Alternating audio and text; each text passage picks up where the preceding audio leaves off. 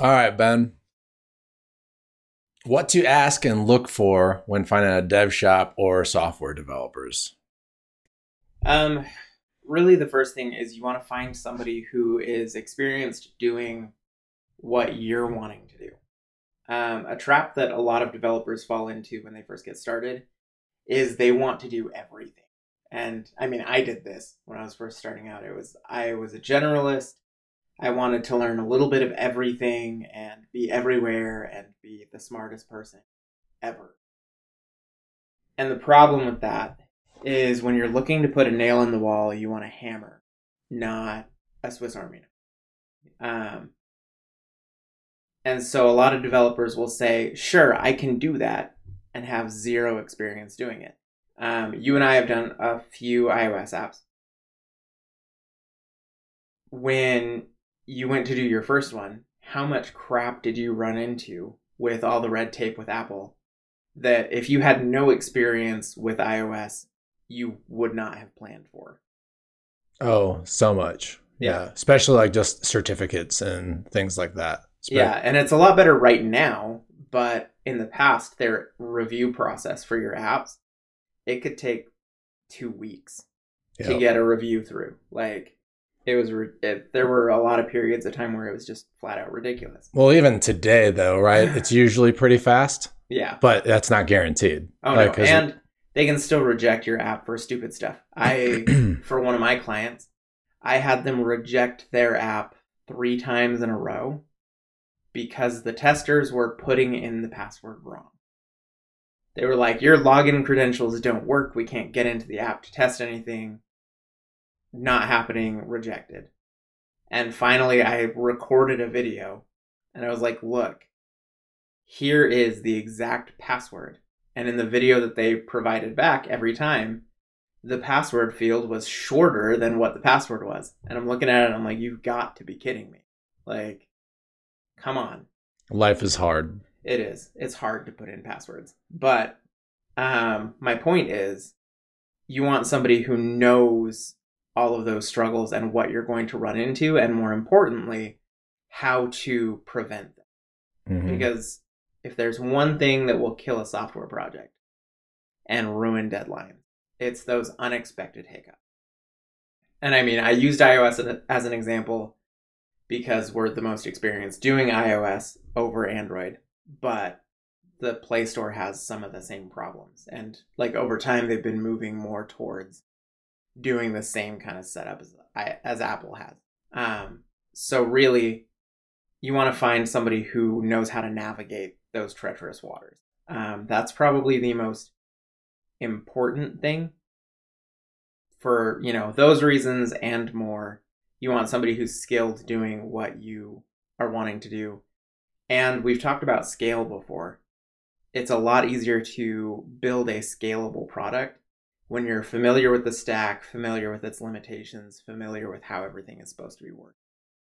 Um, so the more experienced in that specific thing you can get, the better off you're going to be long term. What if your project is so unique and you actually don't know of any like existing projects? How would you find a developer or someone that is talented enough to build your project?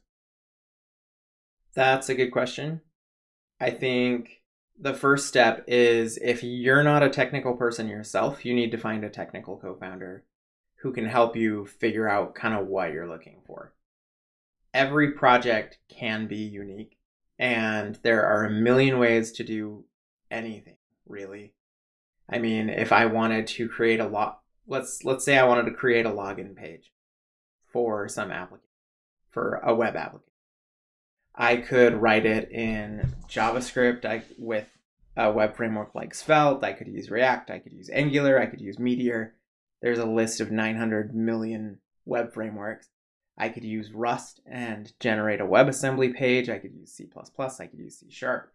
I could use Elixir with Phoenix with their front end. Like, you know, the the list of possibilities is endless. Mm-hmm. You want somebody who can definitively say, hey, because these reasons, this is probably the stack that we're going. And when we were building Perfect Form, when we were first discussing it, neither of us had touched Elixir before, but you had been getting, Jack had been recommending Elixir to you over and over and over again and telling you how amazing it was. And so we decided, you know what, before we get started, we could use Swift for our backend. We could use Node.js. We could use C Sharp. Um, why don't we investigate all these possibilities? And we'll figure out what our best option is and why. And after we played around with Elixir for a little bit, we were just like, okay, well, for what we're doing, this is it.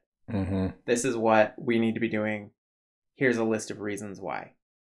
And that's kind of the first step is figuring out what you are looking for. So again, if you're not technical, find a technical co-founder. Um, because just going on the internet and searching, I need to make an app is going to give you very Yeah, you're probably not going to get what you want. yeah, probably not. Like I can I can almost guarantee you what's going to happen is somebody's going to say you want to use Node.js, which sometimes you do. I mean, it's a popular technology. A lot of people use it for their backends and they use it for a reason. And I mean, half the time, I think the reason is it's JavaScript and they they know JavaScript. Right. I mean, we were close to just going with what we were familiar with and loved Yeah. too before we made the jump to Elixir. Yep. Um, but that's not always the best answer. Right. Um, so yeah, find somebody who can help you navigate that.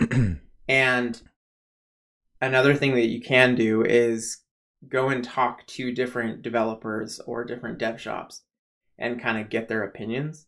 Um, there is nothing ever wrong with shopping around before you settle on a developer or dev shop to do a project for you. Um, and I mean, depending on the size, you might want to pick a solo dev over a dev shop or vice versa.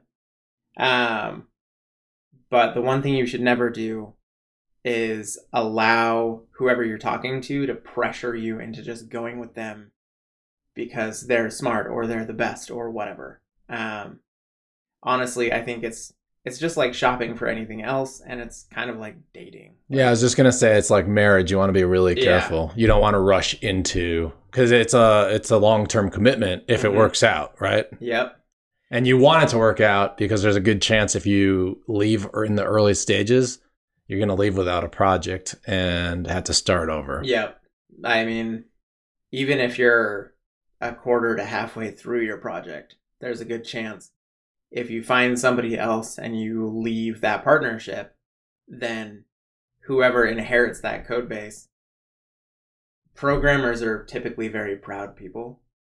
And a lot of times when a programmer looks at somebody else's work, they'll just be like, I don't understand what's going on here. Like, this person Mhm. was stupid. And it's not necessarily that that person was stupid, it's just differences in ways of thinking and differences in opinion. hmm Um, because even though programming is a very technical thing, like it's a skill, it's highly technical, it's a lot of knowledge work, it's also highly creative. And it's like taking a piece of artwork that you have somebody working on and saying, you know what? I don't like the background in this. So I'm going to take it to another artist and have them like pick up where you left off. They're going to look at it and be like, I, I'm going to have a bad time trying to work with. it." Like, they're going to want to start over. They're going to want to build things up the way that they're familiar with it, using their particular style of doing things. And it may even involve a whole different stack. So before you get involved long term with a developer or with a dev shop, you want to make sure that it's going to work for everybody involved. And you want to make sure that you are sure about this decision. Because, you know, you don't want to waste all that time and all those resources. Right. Um, so you're at this stage, right? You're shopping. How do you know if you can get away with just a single developer to do your work, like contract out or even bring them in as an employee versus hiring multiple developers or a dev shop? Like, how do you know what you need? typically it'll just come down to the project size. Like if you're looking for a quick prototype, um, here's an MVP, or I want a website, and that's it. Or I want an iOS app, and really, it's just going to do this one thing, and it's fairly simple. Um, then a solo dev will totally be able to do that. So like prototype, proof of concept kind of thing. Yeah. Maybe not too much heavy lifting on a back end, but a little bit. Yeah, and I mean, if you go with a full stack developer, then you can still have back end stuff. It it's really all about balance. Yeah. Like Can you explain what what a full stack developer is again? I know we Yeah. touched on it previously, but Yeah, for sure. So you got the front end, which is the client side. It's what you interact with when you open an app or open a website. Um, it's the pretty face to everything. The back end is the part that does all the heavy lifting. Um, it's storing all your data in the cloud. It's login APIs, endpoints, the whole nine yards. It's where the app is getting its data from. Like you open up Netflix and you've got, okay, here's my login screen with my boxes with avatars in it for each of these users under my account. That is the front end showing you what the back end says. Hey, these are the users associated to this account. You click on it, you go to that home screen, you get a whole slew of videos of shows to go watch. And that's the back end saying, here's the data on all of these shows. Here are thumbnail images, here's a preview video, URL, all of that stuff and the front end translates that and says, okay, well, here's all this information.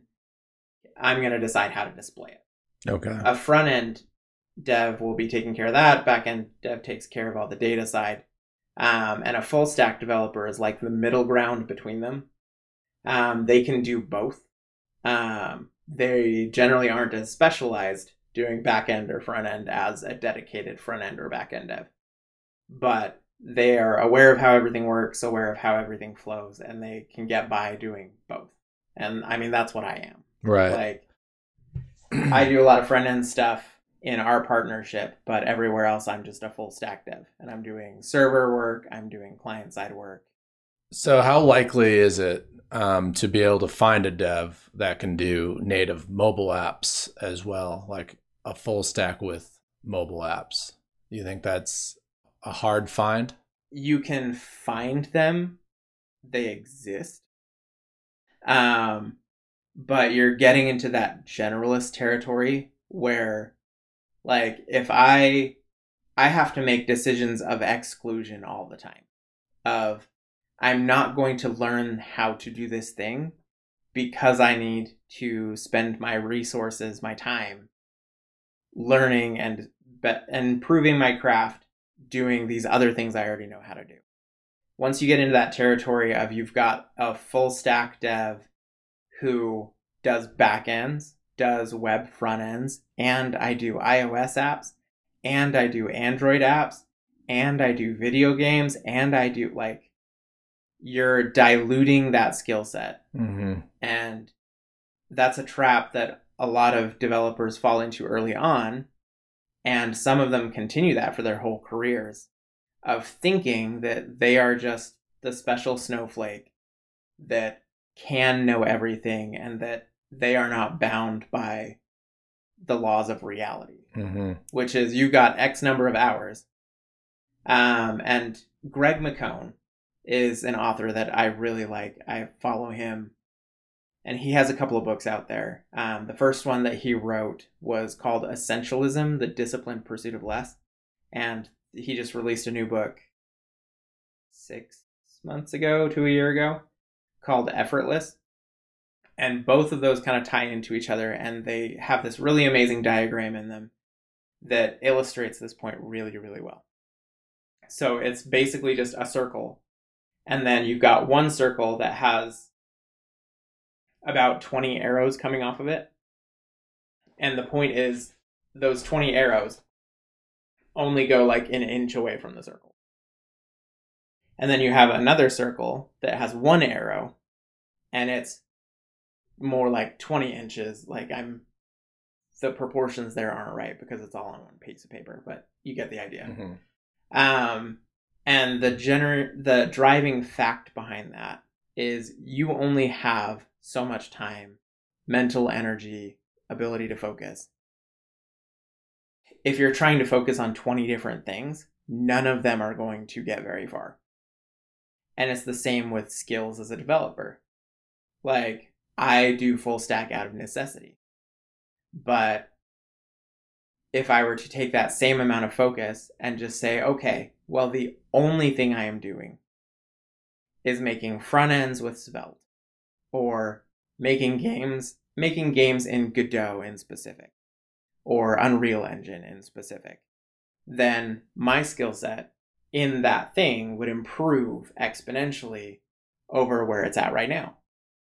And a lot of developers think, well, I'm just this amazing human being that has surpassed mortality.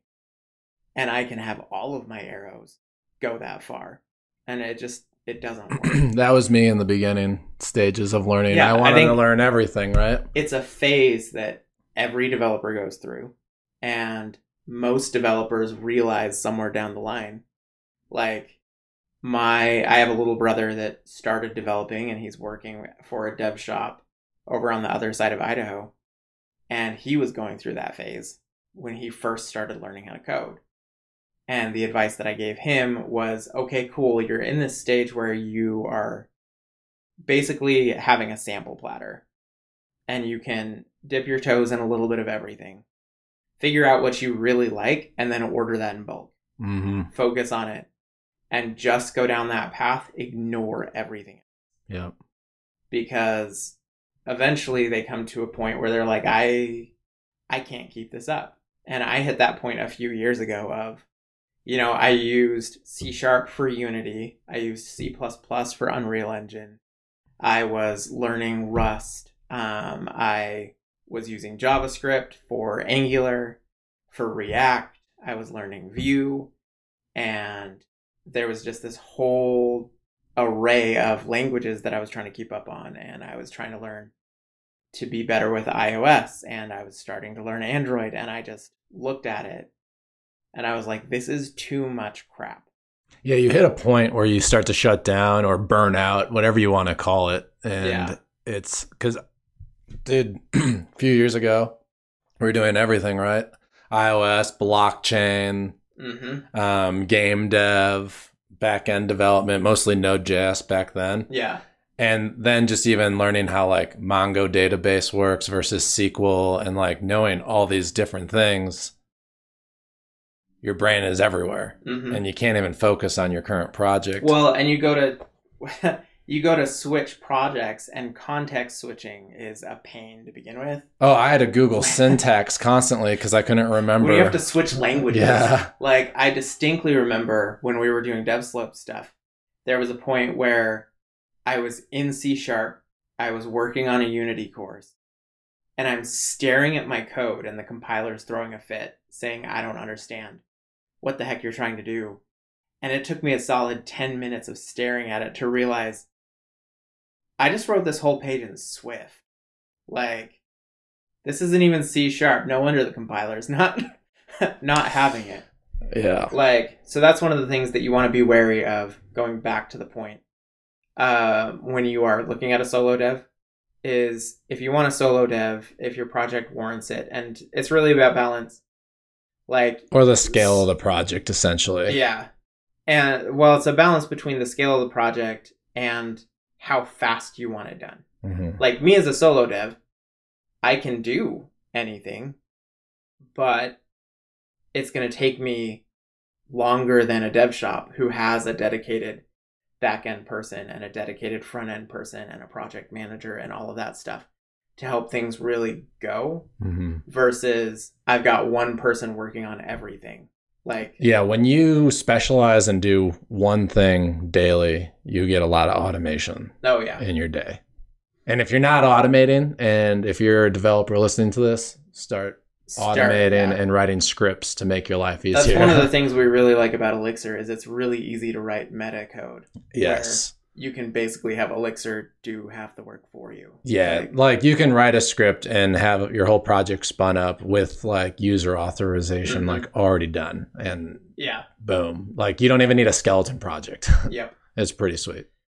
Um, so, anyways, it's just about finding that balance. And if you are going with a solo dev and they claim to be doing everything, then either A, they're inexperienced because they're at the, it's really that Dunning Kruger, curve that I've mentioned before um, of they're still on the high thinking they're amazing at everything Mm-hmm. and they haven't hit that realization of how much they don't know. Yeah.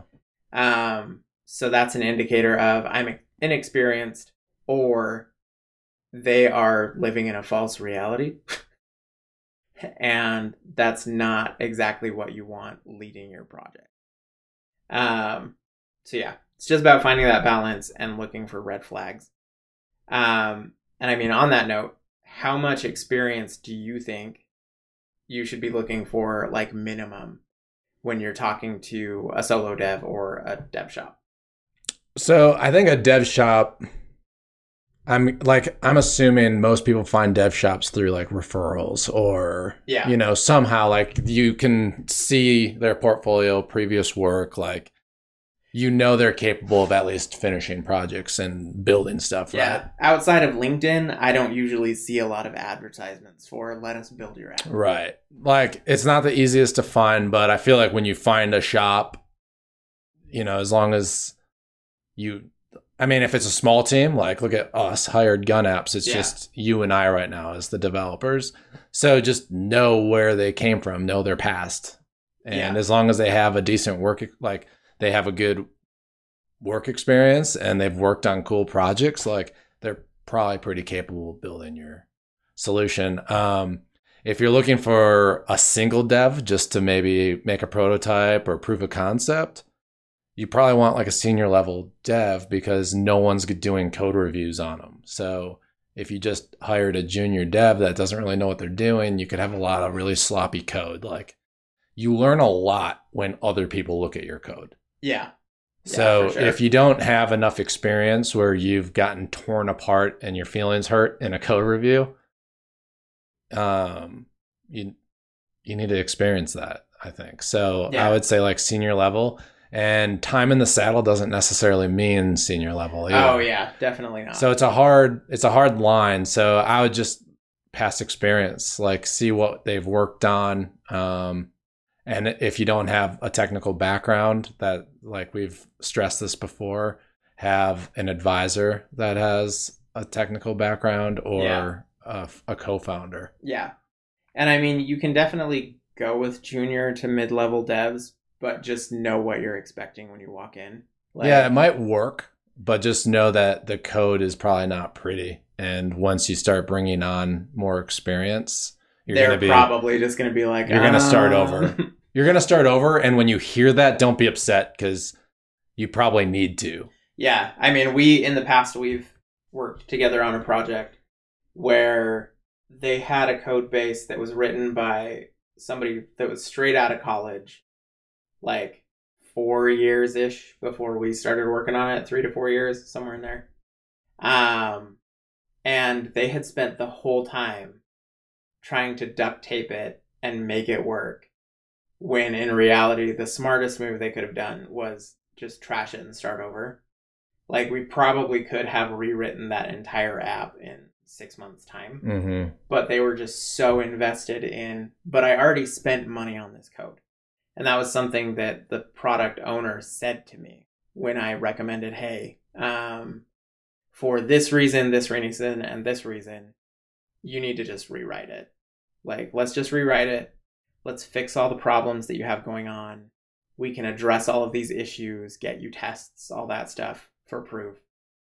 And the overriding factor was I already paid for this code.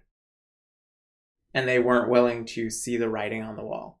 And eventually we left that project and other people walked in. And after the fact, talking to them, they came to the exact same realizations we did. And it was just this endless cycle because they didn't like hearing, hey, it's probably best if you start over. Mm-hmm. And when you get that attached to, like, at that point, it's a sunk cost. Mm-hmm. Like, it doesn't matter how much you spend. It's it's just like when you hire a dev shop that doesn't work out, and you know I've spent thirty thousand dollars on this dev shop doing work and it's all crap, like it doesn't matter to the next people walking in how much you've already spent. Right. And really, from like the product owner business side of things, it really doesn't matter how much you've already spent. Like you paid for what you got. And if it's horrible, it's just like when you buy cheap furniture from some store and it breaks. I I don't typically walk into IKEA or Costco and go, "Hey, um so I bought a couch from Walmart and it broke. So can you guys cut me a deal?" Right. Exactly. Like that's not how it works. And at a certain point, you got to just realize, hey, this is a sunk cost. It's I lost that money. Let's move on. Um, another. This might be a, little off subject, but if it is, we can just circle back. Um, a lot of people don't understand like you have to look at software as kind of like a, a living entity. Mhm. Like it, you're always working on it, and the second yeah. you stop, it's going to die Yeah. because APIs or other like third party services that you use are constantly changing and evolving. Well, and they find like security flaws that have to get patched and all of that stuff. So don't think that you can build your MVP and then be good for 20 years because Yeah. even like uh, design changes because you could design something a year ago and it no longer looks cool and hip Yeah. a year later, you know? And if you want to stay current, you have to constantly be updating, doing facelifts and Yeah. That's why most of a developer's life has just been learning. yeah. Like we are constantly learning because everything changes at such a rapid pace. And I mean, like right now, I'm not gonna say names because Yeah. stuff going on. But um, there's a. I just read an article yesterday about a secure identity provider who messed up, and there's a major exploit where passwords are just getting displayed as plain text. Like, when that happens with a library, they are for sure going to patch it as soon as possible. But if I was using a version of it that had that vulnerability, I need to know about it and I need to know to upgrade. I need to know how to fix it. And so I got to keep on top of that stuff. You can't just let it sit there. And like even Google with Android apps, they tend to, um, I'm wanting to say it's in their developer agreement, but I was talking to a client about this the other day. Um, and basically, if your Android app does not receive an update in, I think it's like 18 months, then Google will actually send you a warning and shut down your app and take it off the Play Store because they want you to be constantly updating. They want you to be upgrading to the newest versions of Android, upgrading libraries. They want to keep all their stuff secure, which is kind of funny given the Play Store, but whatever. Um, Well, I think that actually makes it more important, right? Because they have less restrictions and less is locked down on Android. Yeah. Well, and I mean, I'm not saying the apps, the iOS App Store is perfect either because there are plenty of exploits, but like nine times out of 10, if you've downloaded an app and there's a virus, it's usually on Android. Right, for sure. Uh, hundred percent. But, anyways, you just got to keep up on it. And the developers have to do that. Your app has to do that.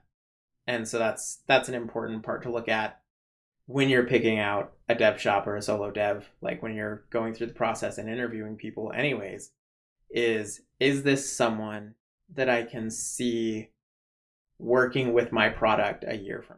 Yes. Will they support it too? Yeah.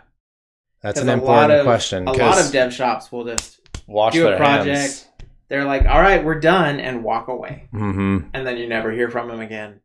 And the next person that comes and picks it up is just like, what in the world is this? Man? Yeah.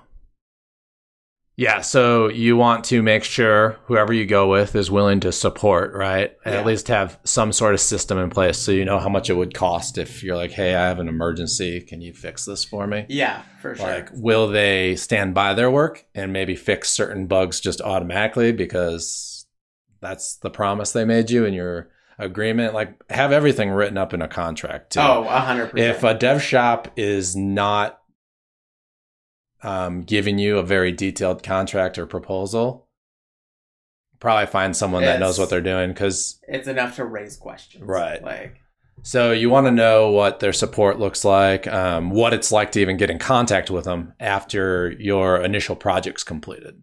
Yeah. Like if they ghost you and you never hear from them, that's not good. So you want to ask what their support Yeah, is or what it is even capable of, right? Yeah. Like when I'm working on a solo project, I'll have here's the feature that you're paying for, here's everything outlined. Um, and then if you want to meet with me about something, it's like a 48 hour, I think I I think in my contract it's a 48 hour window of you can schedule anything after 48 hours from now. And I'll meet with you for free. We'll talk about it. It's not a big deal. If it's an absolute emergency and you've got to talk to me right now, then there's a fee associated to that, but I make that very clear from the Mhm. start. And like the only reason that exists is to avoid having a client calling me every five minutes Right. with, hey, uh, so I was thinking about this feature and maybe we change this button from blue to red.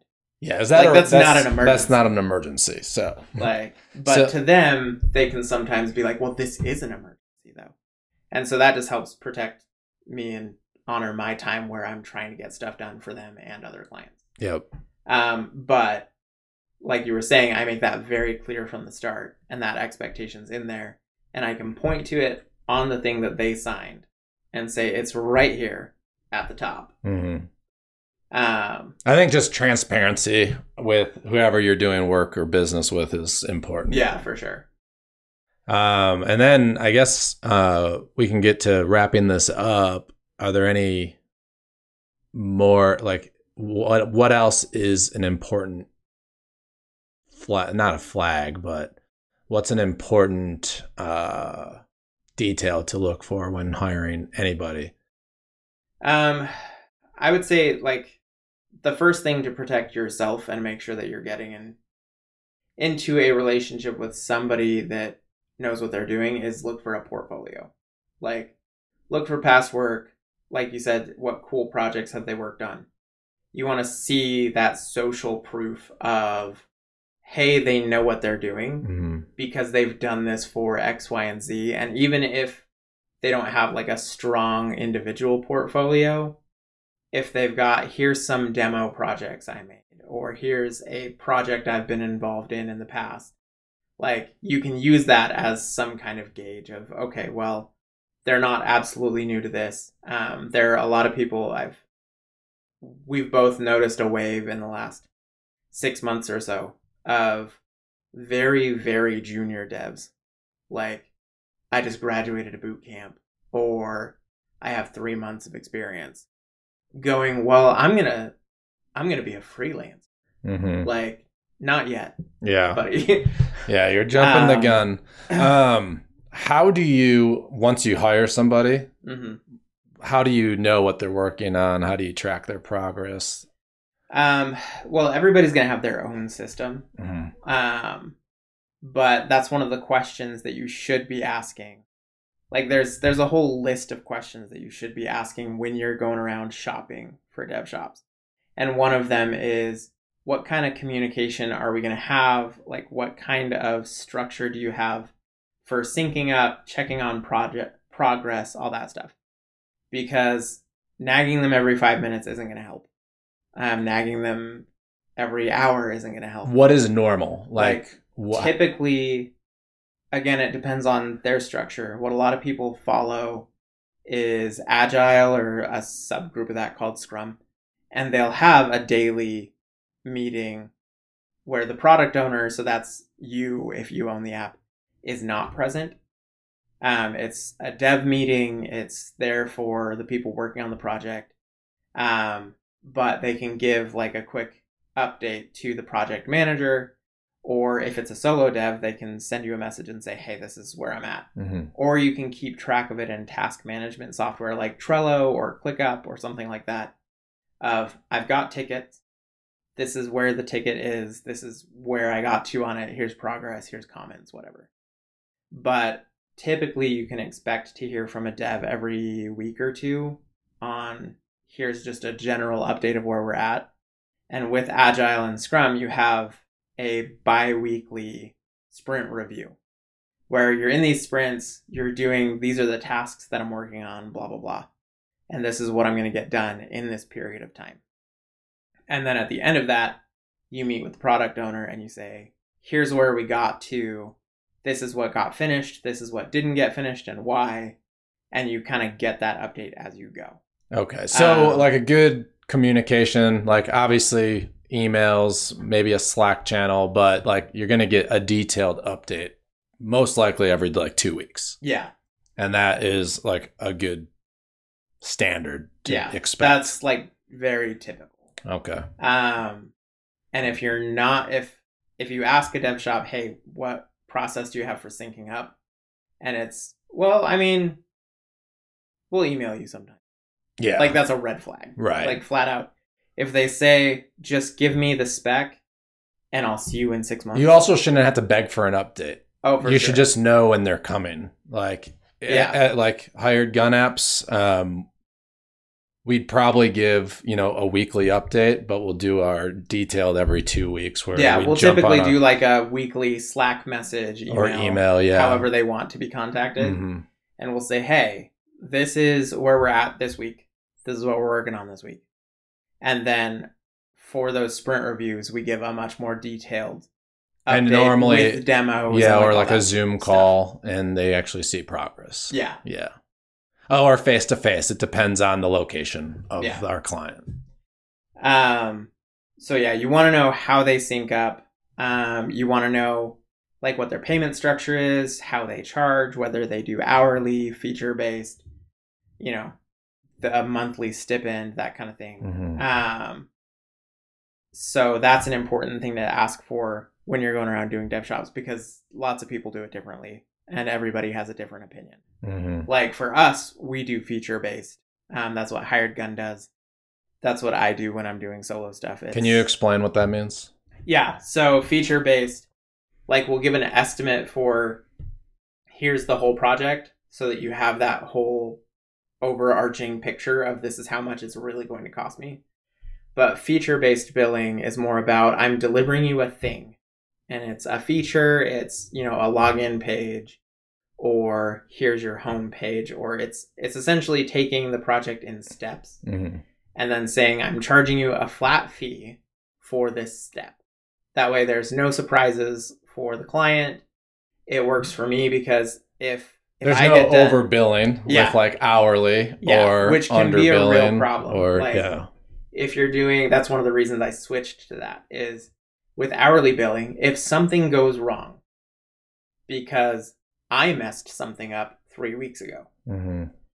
then I'm now charging for the work that I messed up and I'm charging for the work to fix it. And that's not fair to the client. So 40 hours of work, which was probably estimated, right? Yeah.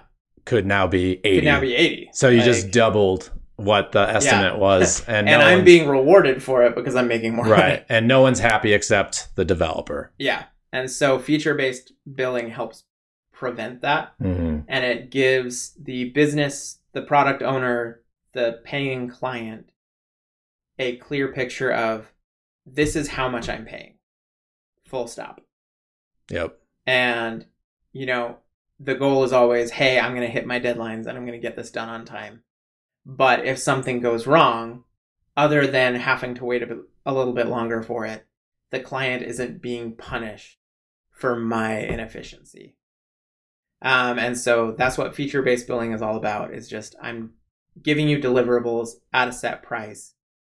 And it gives me and the client freedom for if it's not working out, if for whatever reason I can't handle the client's requests, like I've got too much going on, or something happens, or, you know, a million different reasons, we can finish that feature and they have something that they can walk away with and have somebody else pick up on.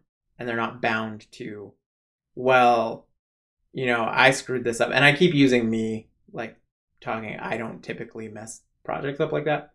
But um, really, just the developer, if it's not working, you can walk away from it with feature based billing. And Yeah. it saves you a lot of On money. both sides. Yeah. Like the product owner might not like the dev shop or the developer, right? Yeah. So you can s- s- separate at like two week increments or a month increment, whatever your Yeah. feature based like timeline is, and you still have a product when you're done. So Yeah, in my personal opinion, that's just the safest way for everyone involved to be happy with what they're doing. right, I think it's fair and everyone understands it. Yeah, and there's no like you don't have to prove where your time went if you just popped up with a 60 hour time cheat versus a 30 that you promised you know yeah. Well, and like with developers, I can spend hours and hours trying to solve a problem.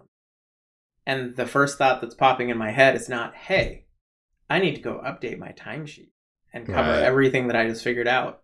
My first thought is, I need to get away from my computer as fast as possible to clear my head. to clear my head. yeah And Uh, so, like, you don't have to worry about that with feature based billing. And really, at the end of the day, if I take 30 hours to do something, or I take 60 hours to do something, and you end up with the same product, what does it matter? Right. You delivered um and the worth of that feature is Yeah. still there. All right. No i think that's a a great note to end on too. Yeah. is there anything else? Um, no, I think that's basically it. all right. Sweet